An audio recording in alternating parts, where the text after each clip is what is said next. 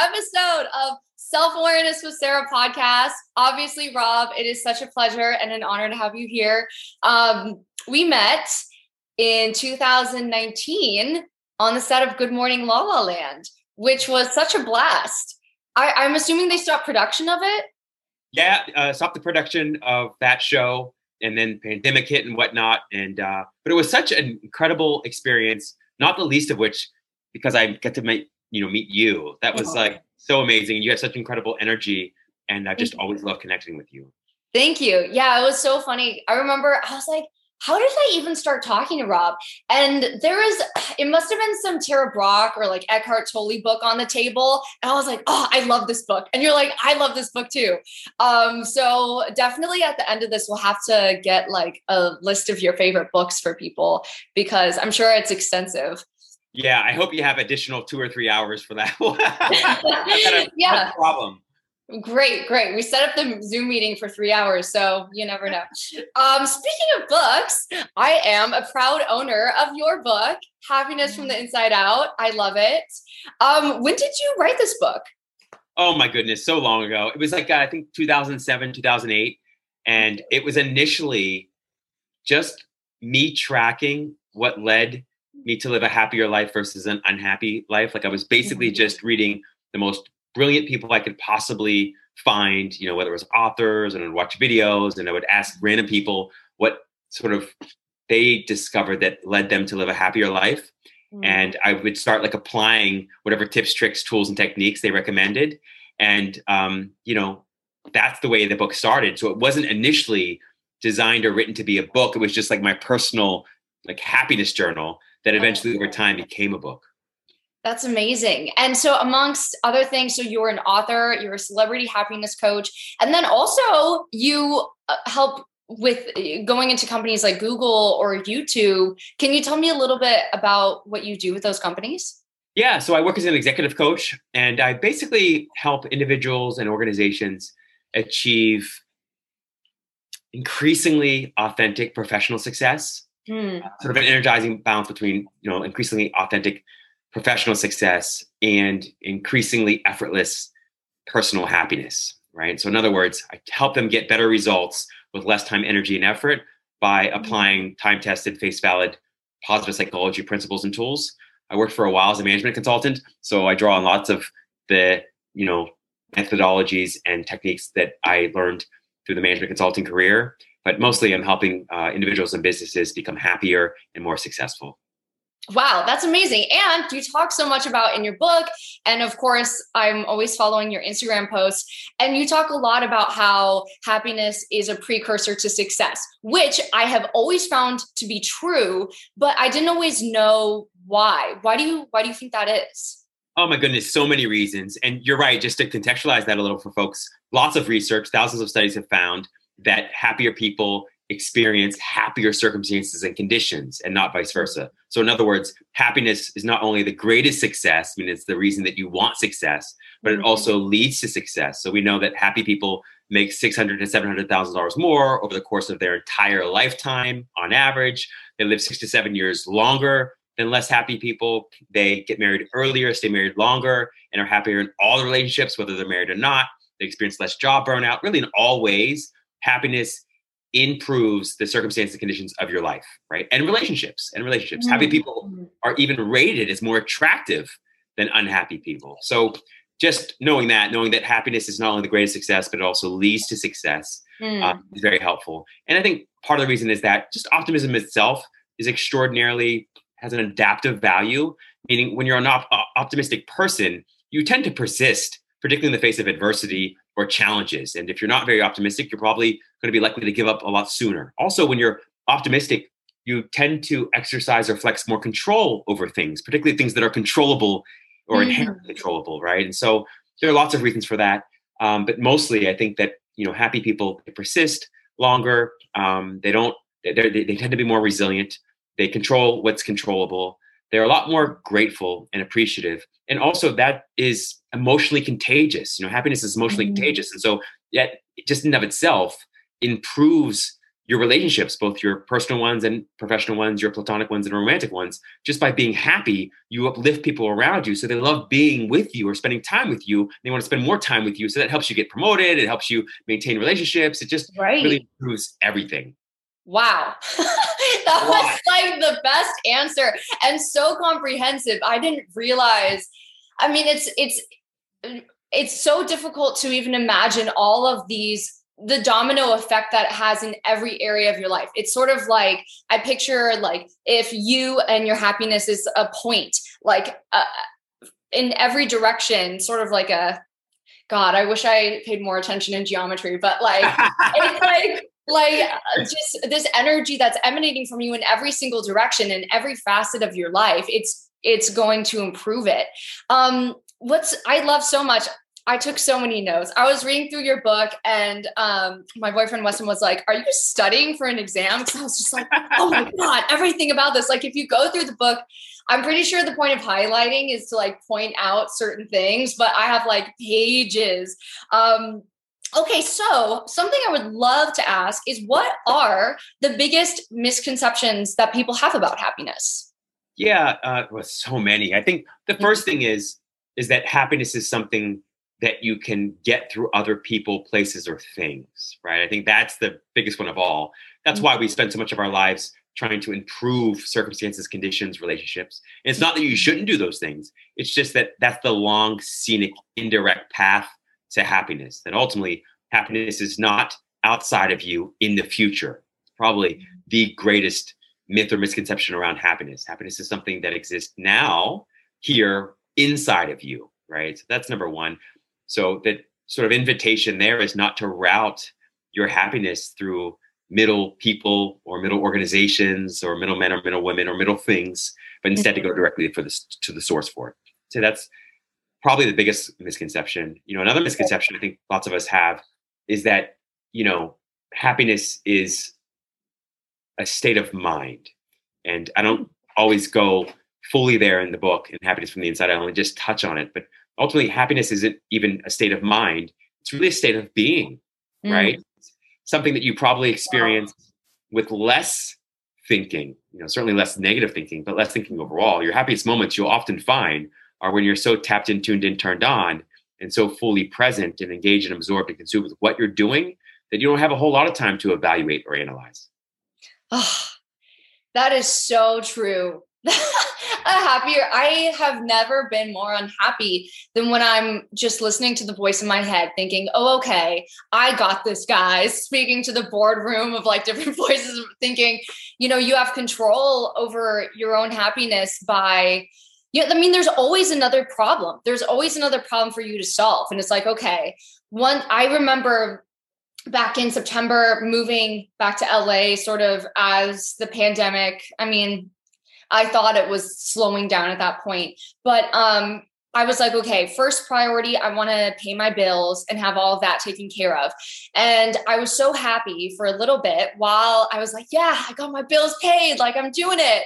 And that was like a, an hour of like satisfaction. And then it was like, well, I could be making a lot more money. And, you know, the next problem arises. Um, so tried and true, fails, don't do it. and I love what you said about how happiness is a way of being because happiness itself I think people confuse happiness and and inner peace a lot as well. And I think they're really interchangeable in a lot of ways, but happiness comes and goes and peace is something we can always have, but that eh, happiness arises so much more easily from that Sarah, that is so profound. I mean, this is why I love conversations with you so much. I mean, it really is. It took me quite some time to come to that recognition that mm-hmm. happiness is really a peaceful, alive feeling inside or an alive peacefulness that you experience.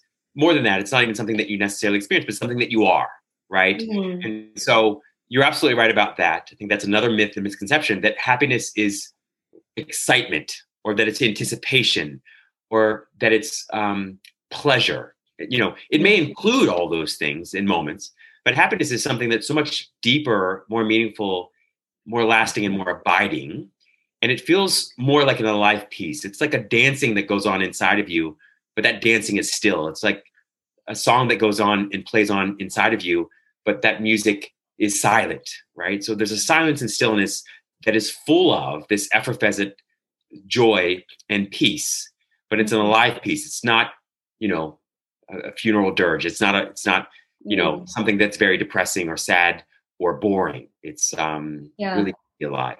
Well, it's interesting. As you were talking, I was sort of visualizing you know i i have been using the calm app for about four years. I'm very proud because i knew about it before anyone else. And now it's this huge app and like harry styles or shania twain and lebron james are like doing you know their own little segment on the app. And i'm like oh, i was here before anyone.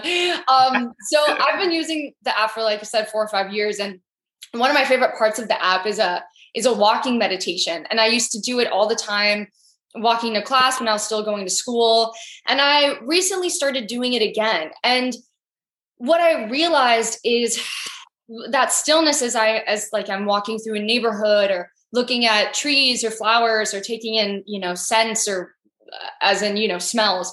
Um there's there's a part of me when I'm tapping into that stillness where fear comes up. And I it's it's so interesting to me because I think that I reach for obsessive thinking and just incessant thinking as a, a, like a means of protection or something to even numb myself a little bit. And you know of course everyone has their method whether it's you know nicotine or overeating or social media. But for me it's like wow i just do not stop. I just keep keep thinking. And it's it is scary to to cultivate that inner stillness because it's like taking away your pacifier a little bit. And then you're allowing things to pass through you. And what i what i was thinking about uh, as i said when you were talking is how in order to let happiness in we have to let everything in. And you know you can't take in the trees and the flowers or you know the bees that are so beautiful that you're walking by if you're like, well, I can't feel this pain or this anxiety. Can, can you talk to us a little bit more about how to how we can open ourselves more to all of it and maybe why that's important? Yeah, for sure. I mean, boy, that was really poignant, Sarah, and um, profound. Everything you shared there. I would say that every case of unhappiness is a case of mistaken identity, right? And so we mistake who we are for a body and for a mind. And we have a body, but we're not our body. We have a mind, but we're not our mind. We're something that's aware of the body and aware of the mind. And that awareness, like the sun itself, okay, um, illumines itself in the world just by being itself, right? It's already just perfect light, light. And sometimes, if you're the sun, clouds pass through the sky, right? But at no point in time does the sun misidentify itself or mistake itself for the clouds. It mm-hmm. doesn't. And it doesn't panic about it. It doesn't worry about them. It doesn't let them bother it. And at the same time, it doesn't fight the clouds. It doesn't try to get rid of the clouds. The clouds do its thing. And so part of the challenge and the opportunity, if you care about happiness and peace and love, is to simply be aware in a non-judgmental way of the thoughts and the feelings that you're having without identifying with those thoughts and feelings. And that's really the challenge. In order to do that, you need a little space. And sometimes that's why having a great friend or colleague or girlfriend like you is so incredibly helpful. Or going to a therapist is so incredibly helpful because what those people are doing is they're holding space and basically allowing for unconditional or non-judgmental regard mm. right? That in of itself is healing. That is transformative. We know the most effective therapies in the world are effective not because of the therapy but because of the therapist. And what the therapist does so well that's so healing and so transformative is they hold a space for unconditional regard where they're not triggered by every thought or thing you say right, right. so that's really the opportunity for all of us is to recognize that you can have thoughts or not have thoughts have feelings or not have feelings but you're none of those things you're something that is thoughtless and wordless and bodiless that mm-hmm. is infinitely and eternally unaffected mm-hmm. by anything that passes across the screen of your mind or body. Yeah, and that awareness is so tucked away that it's it is so hard. I was um as after I finished your book, I picked up um the untethered soul. And I was really trying, really, you know, I mean, so many books talk about, you know, just watching your thoughts and just letting them be. But wow, it was like the first day or two of trying to watch myself it was nearly impossible. I was like every two seconds I'd lose track of it. But um, but I loved what you said. It was so so beautiful what you said about how the sun doesn't stop shining. It doesn't need to get rid of the clouds. It can just be what it is and trust that at the end of the day, it'll still be there. Whether or not there's a rainstorm, the, the sun's still there. It's not going anywhere. And likewise with with our peace of mind and you know that's something that i am I've I've experienced to lesser degrees, you know, if I'm feeling say triggered or insulted by somebody trying to have awareness of what that feels like. And it's still painful. Yeah, I mean, it's not easy, but it's like it's when I'm aware of how I'm feeling and when I'm aware of my thoughts, it's really similar to having a friend or having a therapist hold space because I'm starting to hold space for myself a little more. Right. And, and and what ultimately is prayer or meditation than that? It's simply practicing the presence of. God or source or spirit or peace or love or happiness. I think those are all synonyms. That's yeah. all it really ever is, right? It's communing with that or communing as that. And so you're right. It can feel really challenging in the beginning and very difficult in the beginning.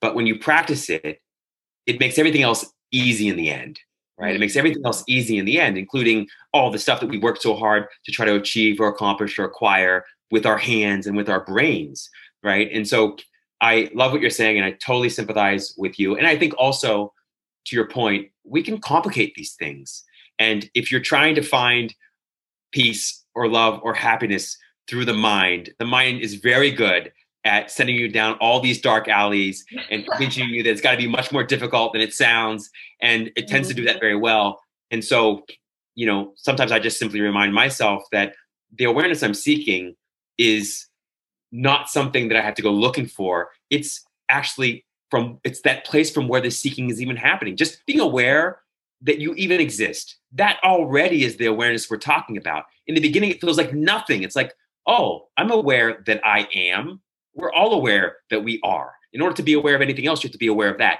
That ultimately is the peaceful aliveness and happiness and self love or love that we're all looking for. But mm-hmm. because we're so distracted by everything happening in our line of vision or sight, everything happening in our brain and our bodies, we don't put enough time and attention on that very awareness itself.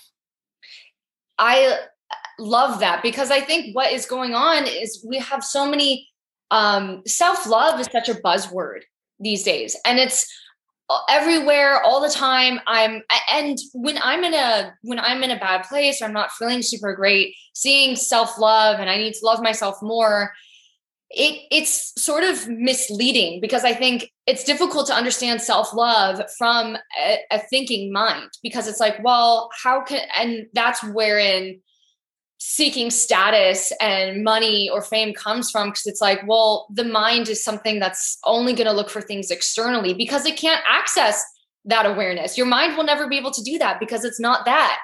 So i love that you said that because self-love really is awareness but it's it's uh, something that is kind of difficult to describe Yes, that's right, and, and and that's when you know you're close to it, or that you are really are it, right? Like you know, um, there's a great book. I'm sure you've probably read it, Tao Te Ching, right? And Stephen mm-hmm. Mitchell's version of the Tao Te Ching is just powerful and profound. Mm-hmm. And you know, essentially, it says in the Tao Te Ching, the Tao that can be told is not the real Tao, or the, mm-hmm. the, God that can be named is not the real God. That we have these concepts of things, and yeah. you know, the map of the territory, and you know, reading a mm-hmm. menu is not the same as eating the food that is yeah. indicated pointed to in the menu, right? And yeah. so that's the challenge with all these things that uh, you know increasingly it becomes very difficult to have conversations about it hmm. because mm. experience is the only explanation.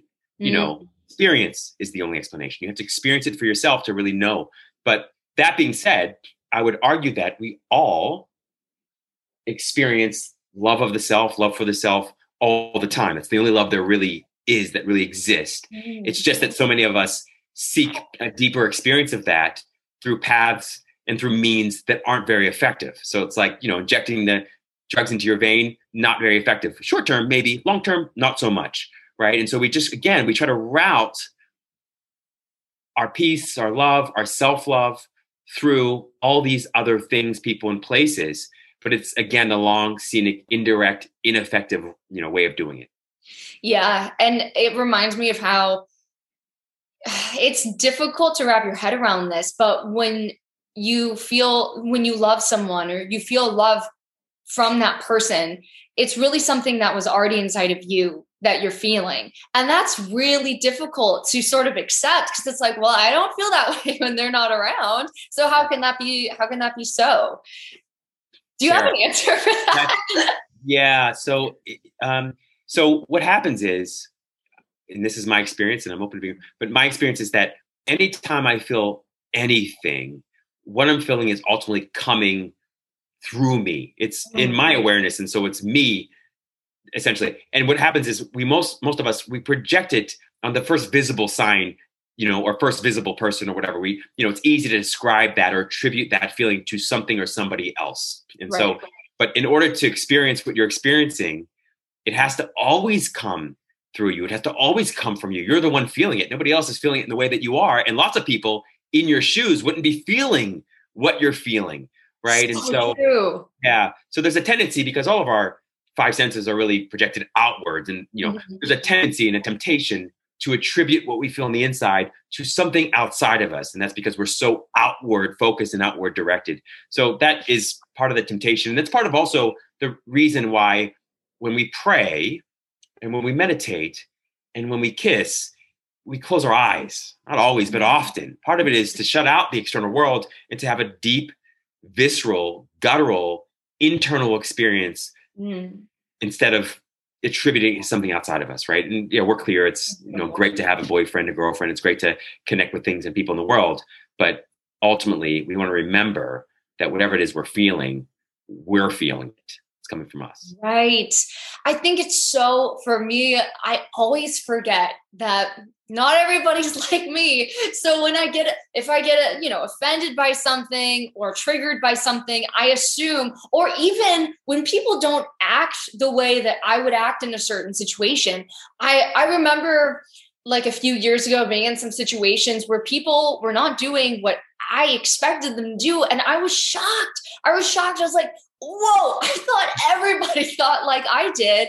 And partially that's, you know, I can attribute that to you know my childhood you know being surrounded by people who instilled you know these values in me. And my parents sought out friends who had those values. And so their kids did. And i was lucky enough to grow up in a community where that belief system was reinforced. And so i was like oh okay this is this is how the world is. People act like this in these certain situations. And it was a big big learning curve for me to go oh not everybody has these values or they just they just value different things. And that was a little earth shattering for me but it was also really really liberating. Like oh okay um if that person doesn't see this as offense like i don't have to take things personally. That's another big thing that that i've been really learning the last couple of years Sarah, that's so good. Oh, just so delicious. Like I mean, it really is, right? It's fire. You know, been, and, and it's interesting because we all do that. We all assume that what we think and feel, everyone thinks and feels, or should, right? Feel, right. and and that's the that's the psychology of separate realities. We each mm. live separate and different and distinct psychological reality, and we mm. forget that fact over and over and over again. And that's why when you're ultimately truly wanting to keep commit or connect with someone, you have to go beyond the mind. If you just really only believe that love is agreeing with someone mm-hmm. or finding agreement mentally, you're going to have a very limited experience of love. You have to get to a place where it's really more about a heart connection, which is still in silent. You have to be able to connect despite somebody not agreeing with you, not think, seeing things the way that you see them or feeling the way you feel about them. And not only be okay with that, but welcoming that and celebrating that. There's diversity of thought in that and perspective in that. And that can make life a lot more interesting and stimulating. But there's also a deeper level or experience of love that goes beyond mm. thought feeling. Yeah, it's like um, the Rumi quote out beyond ideas of right doing or wrong doing, there's a field, I'll meet you there. That I really believe that's what that is saying. And, you know, otherwise, we're interacting from, I'm interacting from my ego, someone else is interacting from their ego, and then we're not actually having a true intimate connection, whether it's a partner or a parent or whoever. It's just our ideas about how things are interacting, you know? That's right. Yeah. I love that so much. You're absolutely right about that. And then there's not just two people in a relationship, you and the other person. There's your thought of who you are. There's your mm-hmm. thoughts of who they are, and then there's the thoughts of what the relationship is. And the other person is doing the same exact thing, right? So there's like six people, there's 12 people, who knows how many people are in this relationship, but it's yeah. all happening in our minds and mm. not happening in quote unquote reality. And, you know, mm. I think it was Osho, you know, who once said that, you know, really all relationships just only happen in your mind. It, you know, really, mm-hmm. that's the only place. And I've heard Eckhart say something very similar, which is like, really, there's no such thing as relationships. There's only really relating because there's only the present moment. And in the present moment, you're simply relating. But if you go even beyond that, there's not even relating. There's just oneness. But that's a whole, you know, another ball of wax. it is. And like, man, that is when when I really start to go that deep, it does scare me because you start to realize you can't hold on to anything. And that's, of course, where the freedom and the beauty and liberation lies. But it's scary to recognize, like, you only have this moment, and relationships, as you were saying, in a sense, don't even exist if nothing outside this moment exists. And it's like, I'm holding on for something, which is, you know, why we have an identity, why we have an idea of ourselves is to orient ourselves in this world. It's, it's a very good point you make.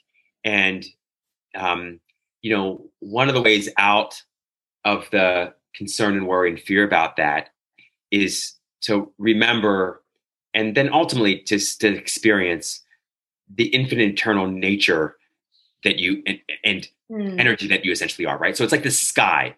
Like mm-hmm. is the sky afraid or feeling in some ways insecure or unstable because it has nothing to hold on to? No, that the sky includes or call it space. It it includes, embodies, captures, encapsulates everything. There's nothing that isn't encaptured or embodied or by space. And space is infinite, right? There's no end to it. There's no borders and boundaries. And so there's no losing anything with respect to space and there's no gaining anything with respect to space because again it's infinite eternal and that same you know spacelessness and placelessness that, that exists not only within us but is us and it's hard to put like words into it to it but the but the idea essentially is that if you perceive it it's in some ways already part of your experience mm-hmm. right? And ultimately that's not even you know putting it quite right but the idea is, is that yes we all have this very human experience mm-hmm. of losing things and wanting to gain things but again that's part of the both trap and opportunity mm. to go beyond that and realize that ultimately whatever it is that you're searching for you are already it's already included mm. in your mm. very existence it yeah. sounds so abstract no but it's not i i always have a hard time myself explaining these things how because a lot of it gets into the realm of science that I'm like, eh, did I remember that right? Like in A New Earth, my boy Eckhart, I love him so much. He was the first um, author that I read once I started meditating. And I was meditating because my my therapist had recommended I do it. And I didn't, I spent like eight months to a year kind of like, eh, I don't want to. It sounds so boring. And I, I really didn't understand the point. And so once I started really sitting down to meditate, I was determined to do it. I got to a place where I was not happy. Um, reading his book showed me, oh, I get it now. So it's a, and it's, to also just quickly say what I loved so much about your book and what I love so much about you is that you bring in um, spiritual elements and components that are still digestible to say an American audience or a you know Canadian, Western European audience, who people who are not used to that kind of vernacular that sounds a little bit more Eastern and it has some mysticism to it because ultimately life is mystical, but uh, us out here in the West are just not used to thinking in those terms. So, to anyone else, you have to get Rob's book because it's for anybody. I appreciate that so much. I'm going to Venmo you and Zelle you, and I'm going to send you a check and a wire transfer, the whole nine, all the things. Like, you know, and I appreciate you saying that so much because, I mean, honestly, I didn't, you know, I didn't become a happiness coach. I didn't write a book for any other reason except that I was deeply depressed, insanely suicidal for decades. I mean, really, I wanted nothing more than to kill myself. And I was authentically and genuinely trying just to be happy. Mm-hmm. And I started, you know, doing things like writing a book or sharing things that I was reading just because I wanted to be happy and I wanted other people to be happy too. That was it. And so I think sometimes when your heart is really pure about something, I think you have a tendency to make it digestible. And that can be a real challenge because, again, we're trying to sometimes put words to something that's wordless, mm-hmm. right? But that's also why I talk consistently about happiness at the end of the day and the ways in which happiness, if you could prioritize happiness, the ways in which it kind of allows everything else to be added or how everything else follows when you prioritize happiness first and foremost. Mm. Yeah, I really was I, I, was I was hoping that at some point we could we could talk about your experiences because um also I feel like and I'm not sure if this is something you experienced but I think I'm in my 20s and so many people I know in their 20s are experiencing this insane pressure to succeed and you're somebody who has been so successful and it sounds like not of you know based off of our whole conversation but um, it, it, didn't give you what you were looking for. And was that part of what um, made you more unhappy, or did it compound that? Yes, yes. And Sarah, you are an old soul. I mean, my goodness, you are in your 20s, but it's like you've been around obviously for lifetimes and lifetimes. Like I would say that, you know, no question. I mean, I remember being unhappy and depressed from the age of four or five. And I always thought I'd grow out of it that if I had enough friends, if I eventually, you know, could buy all the toys I wanted, whether they were, you know, kids' toys or adult toys later, if I could be successful on the athletic field, I wanted to be a professional basketball player. I always thought that those things would allow me to grow out of the unhappiness and the depression. But actually, as my life got better on the outside, I felt worse for it on the inside. And that shocked me, it floored me. And I got to a point where I was so depressed that I began to experience suicidal ideation like hundreds, if not thousands of times a day. I thought about it almost, I felt like it was, I was thinking about it every moment. And so I got to a point where I decided I was going to research how to kill myself. And I decided I was going to do it. And I went to the kitchen, I got a kitchen knife and I rammed it into my wrist and probably can't really see on the camera there, but I had a really strange and unexpected an unpredictable experience when I did that. Mm-hmm. You know, mm-hmm. I for no good reason, without anything on in the external or in the objective conditions and circumstances of my life changing. And remember, I had a pretty good life. You know, it wasn't like I was doing badly. I had friends, I had a girlfriend, I had money, I had a couple nice German cars. Mm-hmm. But without any of those things changing, on the inside, I felt this inexplicable peace and joy just sort of rush or wash over me. And I remember being really strangely surprised by that. And I decided in that moment I would postpone the suicide for like an hour. And honestly, even the hour I wasn't committed to, it was probably like a couple minutes while I just did a little research. But that couple of minutes changed my whole life because I began to discover that I wasn't alone. There were lots of people feeling what I was feeling. Wow. That is so powerful. Do you remember what age were you when that when that happened? I was in my young twenties, early twenties. Yeah. So just a couple years ago. well, listen, when you told me you wrote this book in like 2006, 2007, I was like, looks like you wrote it yesterday. You look exactly the same. Boy. Um, you look great. Um, well, thank you for sharing that. Um, that I think that is a story that can bring so much hope to so many people. And what from was it from that point on that you thought, okay, I'm, you know, I'm going like you have um a degree in applied positive psychology from UPenn, which is such an amazing degree. Not very many people have it. Was that something where you thought, okay, I'm I'm gonna go back to school to learn about uh, whatever it is I just felt how to have that more? Great question. So so initially, I just went and accessed whatever books and videos and stuff I could find, like online or whatever. That's where I started. And actually, Abraham Hicks was very influential in that mm-hmm. early part of my journey um, because I found a lot of peace in this idea that if I could find happiness, that things would improve in my life, and that I didn't need to mm-hmm. you know try so hard all the time. I just needed to reach for a thought or a feeling of relief. It's very helpful. So I did that, and then eventually I was led to the Masters of Applied Positive Psychology program mm. at Penn, but it was much later when I'd already really turned the corner yeah. on this happiness thing. Um, but it was a great program, very expensive, but it was a good program and uh, and, and, very helpful. Um, but yeah, there's there are enough resources available and online that you can turn practically anything in your life around if you just sort of look hard enough.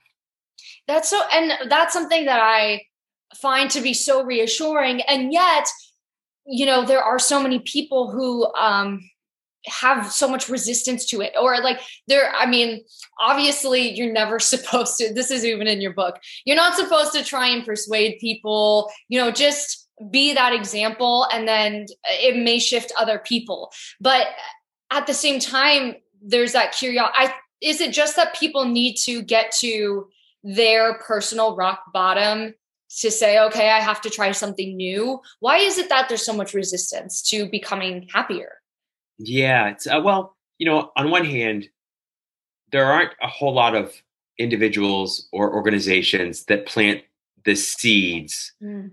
yeah. of where and what leads to true happiness, right? I mean, and and there's and and, and there's lots of reasons for that. Part of it is that you know how many people do you know are genuinely, truly, deeply happy, happy in the way that you and I are talking about it.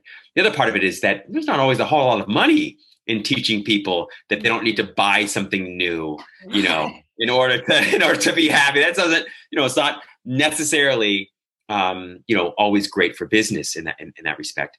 So that's the other piece of it, you know. Um, so I'd say that yeah, it's um a lot of programming, a lot of conditioning, and we don't get a lot of encouragement to seek happiness directly from the source. Mm. And that can be a very challenging and frustrating thing. But at the same time, my level of gratitude and appreciation for it now, particularly because I went through a period when I was so unhappy, my appreciation and gratitude for happiness is so much higher than it could have possibly ever been had I not gone through a period of suicidal ideation and depression. So, mm. also, my commitment to happiness, mm. you know, it's amazing what you can accomplish when it's life or death for you. You know, at some point it was like, I'm either going to live blissfully happy and alive or I'm not going to be alive. And that kind of laser focus often is very helpful in becoming quote unquote good at something pretty quickly, you know, and that that pretty quickly still took me years. Wow. That's so interesting. I love what you said about focus because focus is such a such an important part of being happy in that first of all focusing your attention you know and al pacino i think said uh, there's no such thing as happiness only uh, only focus or only attention something like that and i think that's so true and then i love the quotes you put in your book by Charles Kingsley. We act as though comfort and luxury were the chief requirements of life when all that we need to make us really happy is something to be enthusiastic about. And when you're enthusiastic, when you have focus there's there's meaning there's there's a goal. It, it drives you forward. And i but at the same time it's okay i think not to have that pull or that direction because that means that you're in acceptance of the present moment. So it's kind of having both of these things be true. You, nailed it. I mean so and first of all i, I, I got to call this out you have got to be one of the few people i know who can quote like Tara Brach, Eckhart Tolle, and Al Pacino in the same breath. It's amazing and pretty incredible. Love that. Yeah, real good. Um, so yeah, you know, it's um, interesting. I think the challenge that I had early on was that I wanted to still achieve and accomplish and acquire things, and I thought what's wrong with that? What's wrong with having a lovely, comfortable, abundant life on the outside? But I also wanted that, you know, comfortable, abundant, and prosperous life on the inside too. Mm. And so you can get a little stuck. Like, is the point to accept and just be okay with what I have, or should I strive for more? And I would argue that, you know, it's both, right? Mm-hmm. That you can deeply, truly love where you are and also be really eagerly excited or anticipating what's coming next, right? And you can yeah. do it in a way that isn't stressful and anxiety ridden. But if you have to choose, you want to double down on enjoying the present moment as much as humanly possible. Because I promise, if you take care of the present moment, the future will take care of itself. Uh, that is really the crux of what I've been trying to work through. Is it's like okay, also if I if I have everything I need to be happy right now, it were all of my goals and all of the things I was striving for, was that coming from a place of trying to be happy or was it because it makes me happy. And i think i think there's a little bit of both but for look this is going to sound or this is you know maybe tmi for but like um a few weeks ago in therapy i was really discussing how restless i felt and um just life felt very dull. And you know she had me tune into my body do some deep breathing and and feel into where i felt this sort of frustration and I isolated it in my chest and got you know more and more um, sort of in touch with with this feeling. And I was like it feels like this black hole. And uh, the thought that I had as soon as I again was in touch with it was I'm afraid that life is meaningless which and I started crying. And I've never thought that life was meaningless. I always thought life was so beautiful. But lately as I've been working through these two different ideas of of being happy where I am and yet where do I go if I am meant to accept this? It, has been hard. Sarah boy just you definitely need to applaud and commend it for your confident vulnerability. I mean that is a no, superpower. That that it is. It, that transparency is a superpower and it makes it so easy for I know me personally and the rest of us to relate to you so thank you for thank that. You. um and I would say that I've had that thought, and I've been on both sides of the fence where it's like, life is meaningless, but also life is meaningless, right? like, you know, so it's like, you know, and, and I would say that yeah. the way I say it sometimes is that life is actually without meaning, uh, which doesn't mean that it's meaningless, doesn't mean it's meaningful, oh. without meaning, meaning yeah. that if you look into nature, you know, all of nature exists perfectly in a perfectly blissful way. Despite experiencing the same traumas and loss and adversity and illness and death and accidents that we do as human beings only people make a problem of their own existence right? And they don't seek and search out meaning to make their lives worthwhile right? Mm-hmm. now another way of saying it maybe a clear way of saying that is that meaning and purpose is not found in and wrapped up in the future meaning and purpose is wrapped up in the present. You know, it's a gift. It's in the present moment. And so if you're seeking and searching for meaning and purpose in the future, the tendency is to always project that meaning and future into some future moment that never arrives. So you you mm-hmm. think that you'll take this future oriented mindset with you into the future and you'll be different then. I'll have a present moment, you know, minded, present mi- moment minded attitude then. But generally you don't do that. You generally take this future moment minded attitude with you into the future. So you're always projecting the meaning and purpose into something out of head of you, outside of you. And that's deeply and truly problematic. So mm-hmm. meaning and purpose for me is found not in the future. And yes, of course, you can find meaningful and purposeful things to do and think about in the future, but it's not even found in this moment in my mind as much, although I find moments that are meaningful and I can connect the dots here and there. But for me, the meaning and purpose is found in a, the deepest most lasting and abiding way when I'm not lost in my mind and I'm not lost in these stories that I make up about how the moment could be better or different. Wow. That's so beautiful. Thank you.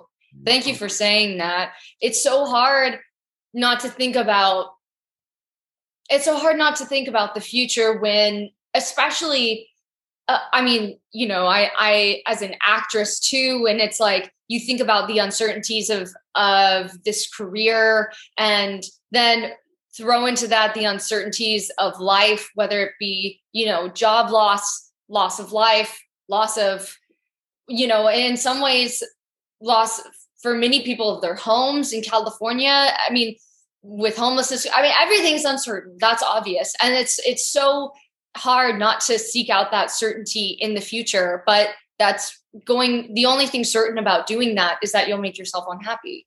Ah so there's a beautiful Meister, um, Meister Eckhart quote which is something like and i won't get it perfectly right but it's like the eye that looks for god is god right? The idea essentially is that the uncertain the, the certainty that you seek is actually the certainty that you are coming from. So the only way you can be aware of what's uncertain is that you're coming from a place of perfect certainty. If you were also moving as everything outside of you was also was moving, you wouldn't be able to notice or recognize it as uncertainty. It would the only way for you to really notice what's changing is to be coming from a perspective that's changeless, that's unchanging. Wow. Yeah. That's incredible. I've never heard that. Yeah, that that, that I I feel so such deep resonance around that because that's. Always been my experience too. You know, it seems seemingly my experience, which was like I want security and I need stability and I want you know just to feel like safe. But there is no safety and security to be found outside of you in the world. The safety and security you seek is the safety and security that you are. And you can know that simply by observing the insecurity and instability and lack of safety that you perceive in the world. Otherwise, you couldn't perceive it. I am so glad I talked to you today. You are you articulate really complex ideas in a way that is so clear and well, thank you for that. You're just a great filter to take all of these really abstract concepts and just go, oh, okay, here we go. Something that's uh, really approachable. Well, don't ask me to tie my shoes or cook or I can't do anything else. Like this is the one thing that I've ever only really felt a ton of passion around. And it's mm. absolutely mind blowing to me that I would ever get an opportunity to connect with you in this way because it's the one thing I've always wanted my entire life. I was to be able to have these kind of conversations with yeah. someone who truly got it, could reflect back to me, could share other ways, alternative ways, deeper, more profound ways of seeing things and understanding things. And so I just want you to know how much I appreciate you for that, Sarah. Like, and I mean me that. Too. Thank you so much. I and you know that's a great I would I would love your advice on this too. I cuz I feel so again I feel so passionate about this also and it feels like I can you know when other people have that passion it feels like I can, can truly connect to you and then also to myself and and what I love and it's not always, you know, it's not always very easy to find that many other people who have that priority or or that desire? And how how do you recommend finding people in your life that really resonate with you finding community? Yeah so i'm going to give this answer in, in, two ways. I'll give you the answer that probably most of us are wanting and then i'll give you the answer that i truly feel at a deeper level. Okay. so i you know i'd say that um you know see there are so there are so many communities of people that are up to this work and that are all about this work and they're enjoying it and they're everywhere. And so I would say if there's one tiny little thread or theme in your life, so maybe it's an author you love, maybe it's a video you love, maybe it's an audio book that you found, just pull on that one thread. Hmm. And if you keep tugging on that one thread, you'll be led to more and more people and resources that continue to fill your life up with you know incredible wisdom and that's been the key the case with me i mean i can literally go to a bookstore and I'm like, oh, that title's interesting. And maybe I don't end up going home with that book. But then I browse the book and then there's another author in there. And the next thing you know, right, right. nine books, right? So yeah. that's probably the best way is, you know, look into your life now and notice the one little thread. Maybe it's a video, you maybe it's this podcast, right? So you could reach out to me, you could reach out to Sarah, and then you could find that, you know, the things that we're up to and the people that we're connected to, and you might find an entire community of people there. So that's one way. Yeah. You, you know, the other thing is, you know, and I joke about this a lot is my best friends are often dead authors right and so you know find the living masters or mm. find the people that exist in a physical body in the world today and that's great mm. okay but i would argue that you'll probably find even more unconditional love and understanding from folks that aren't really embodied in a physical way on the planet anymore. That was the case with me. I just read a ton of books and I listened to books and I feel like I actually know Joel Goldsmith and I know, you know, Ramana Maharshi and I know Jesus and Buddha. Like it feels like, you know, that's how yeah, intimate the, yeah. the, relationship feels um, to me.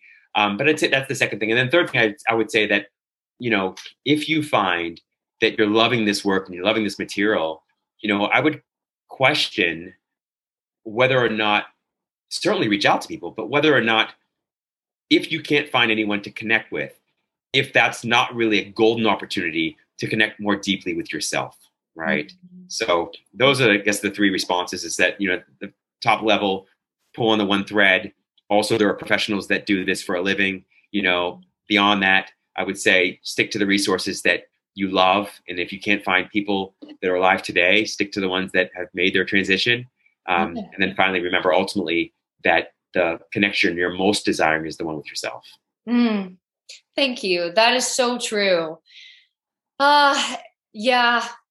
I re- I remember I uh, I went through a period of time in college for um, my junior and senior year where I really this was when I really started getting into meditation and really started reading and reading and reading all these authors and I withdrew really from having any sort of social life because I didn't really like who I was when I was with other people. I felt sort of insecure, unsure of myself. So I was like, okay, well, it's at least a little easier to be alone. So I'll start from there.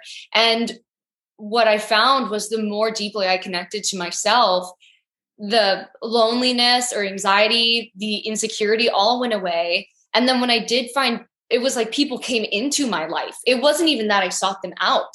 Um, I will say though, it is a little challenging in, in, pandemic times and, you know, outside of college, not being around like a massive community of, of people my age and things like that. But, you know, um, I'm really excited to get more involved with different, you know, communities or whether they're meditation centers or community service places. And so, yeah, I, I appreciate that. And I think you're absolutely right that the way to, really more deeply connect with others is to first make sure you're absolutely fostering your relationship to self.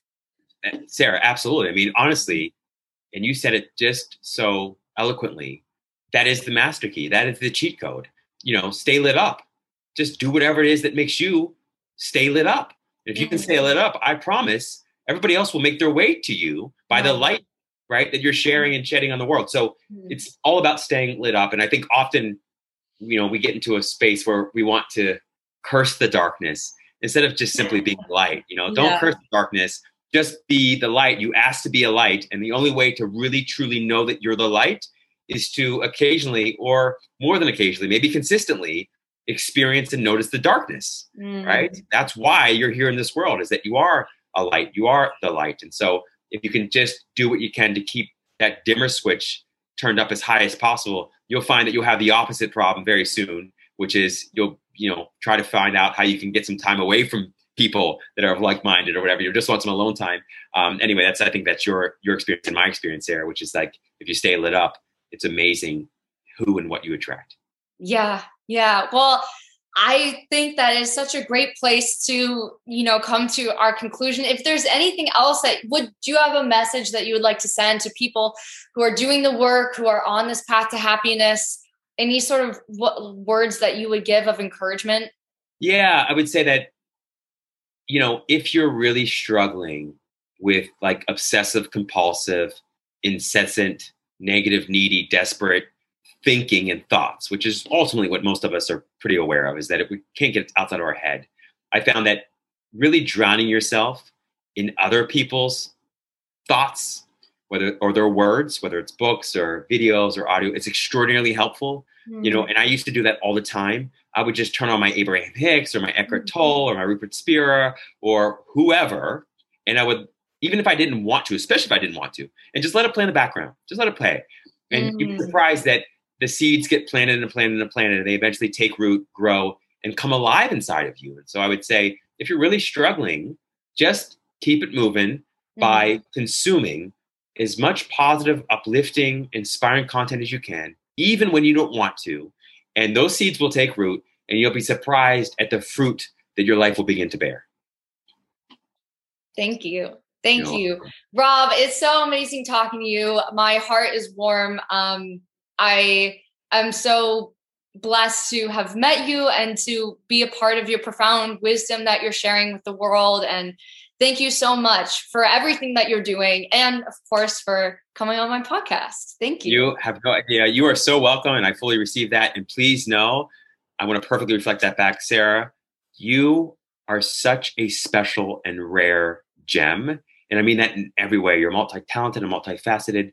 And for you to have this deep wisdom that you're sharing, to be sharing it in the authentic and confidently vulnerable way you are, is fresh air. I mean, it's the it's the it's the freshest air. So thank you for doing that, and thank you for having me. And please know I want to continue the conversation forever. I know, me too. I thought I don't want to keep them.